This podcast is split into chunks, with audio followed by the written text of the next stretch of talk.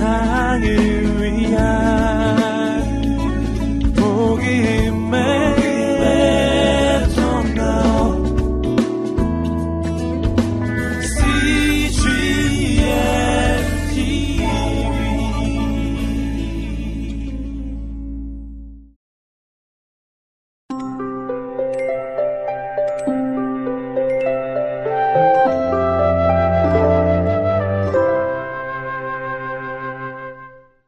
59일 마태복음 2장 말씀입니다.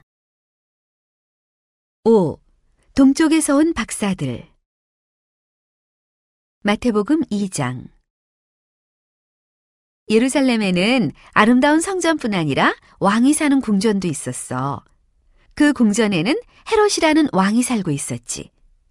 헤롯 왕은 다윗 왕의 후손이 아니야. 사실 이스라엘 사람도 아니란다. 헤롯 왕은 다른 나라 사람이야. 이스라엘 사람들은 대부분 헤롯 왕을 좋아하지 않았어. 나쁜 일을 많이 하는 왕이었기 때문이지. 어느 날 아주 멋진 옷을 입은 사람들이 예루살렘에 왔단다. 낙타를 타고 아주 먼 나라에서 온 것 같았어. 그 사람들은 공부를 많이 하고 굉장히 중요한 일을 하는 사람들처럼 보였어. 아마 외국에서 온 박사들인가 봐. 예루살렘 사람들은 그 박사들을 아주 신기한 듯이 쳐다보았지. 도대체 무슨 일로 이 먼 예루살렘까지 왔을까? 사람들은 그 이유를 금방 알게 되었어. 박사들이 이렇게 묻고 다녔거든. 이스라엘의 왕이 이제 막 태어났다고 하는데 어디로 가야 만날 수 있을까요? 우리는 아주 먼 동쪽 나라에서 왔습니다.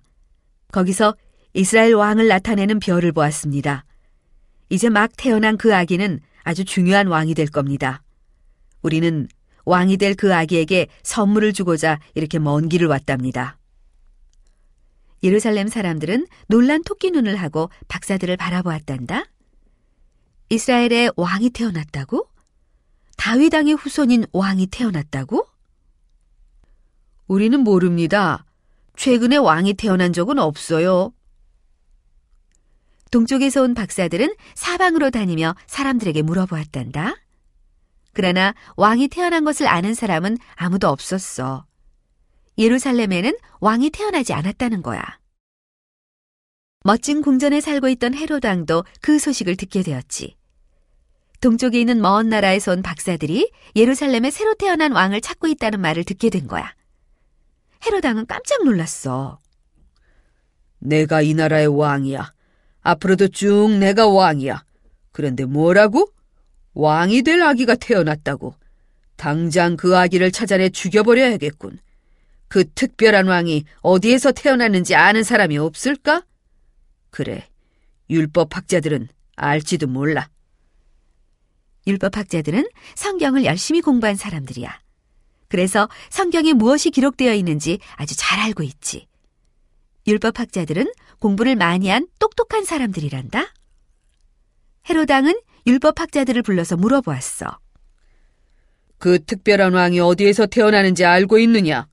성경에 그런 내용이 기록되어 있느냐? 예, 알고 있습니다. 아주 분명히 알고 있지요. 성경에는 그 왕이 베들레헴에서 태어날 것이라고 쓰여 있습니다. 율법학자들을 돌려보내고서 헤로당은 동쪽 먼 나라에서 온 박사들을 궁전으로 불렀어. 그리고 아주 상냥하게 말했지. 당신들은 무엇을 하러 여기에 왔는가? 저희는 동쪽 아주 먼 나라에서 왔습니다. 저희는 항상 별을 관찰하고 별에 관한 어려운 책들을 많이 읽습니다. 그러던 어느 날 저희는 아주 특별한 별 하나를 발견했습니다. 그전에는 본 적이 없는 별이었지요. 저희는 그 별을 보자마자 그 별이 중요한 의미가 있는 별이라고 생각했습니다. 그래서 책을 찾아보았죠. 그랬더니 이스라엘에 아주 특별한 아기가 태어날 것이라는 내용이 있더군요. 그 아기는 나중에 아주 중요한 왕이 될 것입니다. 저희 생각에 그 아기는 최근에 막 태어난 것 같습니다. 그동안 없던 별이 갑자기 나타나 저렇게 반짝이고 있거든요. 저희는 그 특별한 아기를 만나고 싶습니다. 아기를 위해 선물도 가지고 왔죠. 그런데 아무도 아기가 어디에서 태어났는지 모르는군요. 예루살렘 곳곳을 돌아다니며 물어보았는데 아무도 아는 사람이 없었습니다. 내가 알고 있어. 헤로당이 말했어. 예루살렘에서는 그 아기를 찾을 수가 없어요. 베들레헴으로 가보시오. 그 특별한 아기는 베들레헴에서 태어났으니까. 베들레헴에 가서 왕이 될 그 아기를 발견하거든 돌아와서 나에게도 이야기해 주겠소. 나도 그 아기에게 선물을 주고 싶군요. 헤로당이 하는 거짓말을 들어봐. 예수님에게 선물을 주고 싶다고? 예수님을 죽일 계획을 꾸미고 있으면서 말이야. 하지만 박사들은 그 사실을 눈치채지 못했어. 그래서 저희가 아기를 찾으면 돌아와서 꼭 알려드리겠습니다. 라고 말했지. 박사들은 다시 낙타를 타고 예루살렘 성을 떠났단다. 그 사이 벌써 밤이 되었지. 그때 무엇이 보였는지 아니? 하늘에 그 특별한 별이 다시 나타난 거야. 자기들의 나라에서 보았던 바로 그 별 말이야. 그 별은 깜깜한 밤하늘에서 베들레헴을 향해 천천히 움직이고 있었어. 별이 길을 가르쳐 주는 것이었어. 박사들은 정말 기뻤단다. 이제 곧 아기를 찾게 될 것이니까 말이야. 박사들은 별을 따라갔지. 그 별은 베들레헴 어떤 집 위에 멈추었단다. 박사들은 낙타에서 내려 그 집으로 들어갔어. 집 안에는 누가 있었을까? 그래, 맞아. 예수님과 마리아와 요셉이 있었어. 다행히 요셉과 마리아는 마구간이 아닌 어떤 집에 살고 있었어. 동쪽 먼 나라에서 온 박사들은 예수님 앞에 아주 경건하게 무릎을 꿇었단다. 드디어 아기를 찾은 거야. 긴 여행을 한 보람이 있었지. 박사들은 목자들이 한 것처럼 예수님께 경배했단다. 그리고 선물을 꺼내 예수님 앞에 드렸어. 황금과 유향과 모략을 드렸지. 유향과 모략은 아주 귀하고 비싼 향료란다. 황금도 아주 비싼 거야. 그렇지? 이런 선물은 보통 사람은 받을 수가 없어. 오직 왕만 받을 수 있는 귀한 선물이란다. 그날 밤 박사들은 베들레헴에서 잠을 잤어.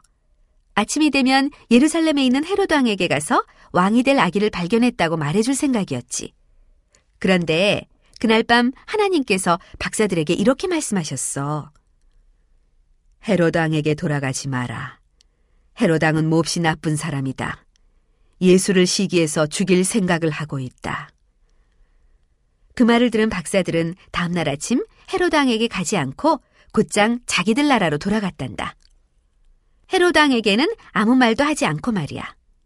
하지만 자기 나라에 돌아가서는 이스라엘의 왕이여 하나님의 아들인 예수님을 만났다고 사람들에게 이야기했단다. 헤로당은 박사들이 자기에게 돌아오지 않자 몹시 화가 났어. 자기는 아직도 왕이 될 아기가 어디에 있는지 모르고 있잖아. 헤로당은 화가 머리 끝까지 나서 명령했어. 군인들을 보내 베들렘에 있는 모든 남자 아기들을 다 죽여라. 그래야 그 특별한 아기도 죽게 될 테니까 말이야. 헤로당의 계획은 성공했을까? 아니, 그럴 리가 없지. 하나님께서 요셉에게 미리 이렇게 말씀해 주셨거든. 요셉아, 빨리 베들레헴을 떠나라.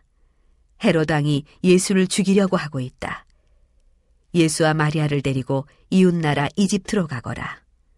그곳에 있으면 헤로당이 너희를 잡을 수 없을 것이다. 요셉은 당장 하나님 말씀대로 했어. 예수님과 마리아를 데리고 이집트로 피난을 갔지.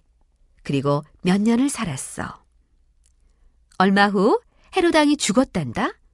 이제 예수님을 해칠 사람은 없어진 거야. 그때 하나님께서 요셉에게 다시 말씀하셨어. 헤로당이 죽었다. 이제 이스라엘에 가서 살 수 있게 되었다. 요셉과 마리아는 세 번째 긴 여행을 떠났단다. 이번에는 자기들의 고향인 나사렛으로 돌아갔어. 요셉은 나사렛에서 열심히 목수일을 했어. 물론 마리아는 예수님을 돌보았지. 요셉과 마리아 가족은 다른 가족과 비슷해 보였어. 하지만 다른 점이 있지? 예수님은 보통 아이가 아니야. 게다가 요셉은 예수님의 아버지가 아니야. 하늘에 계신 하나님이 예수님의 아버지가 되시지. 예수님이 아직 어릴 때에는 그 사실을 아는 사람이 없었어. 사람들이 그 사실을 알 리가 없지. 요셉과 마리아조차 그 사실을 잊을 때가 있었거든. 세상을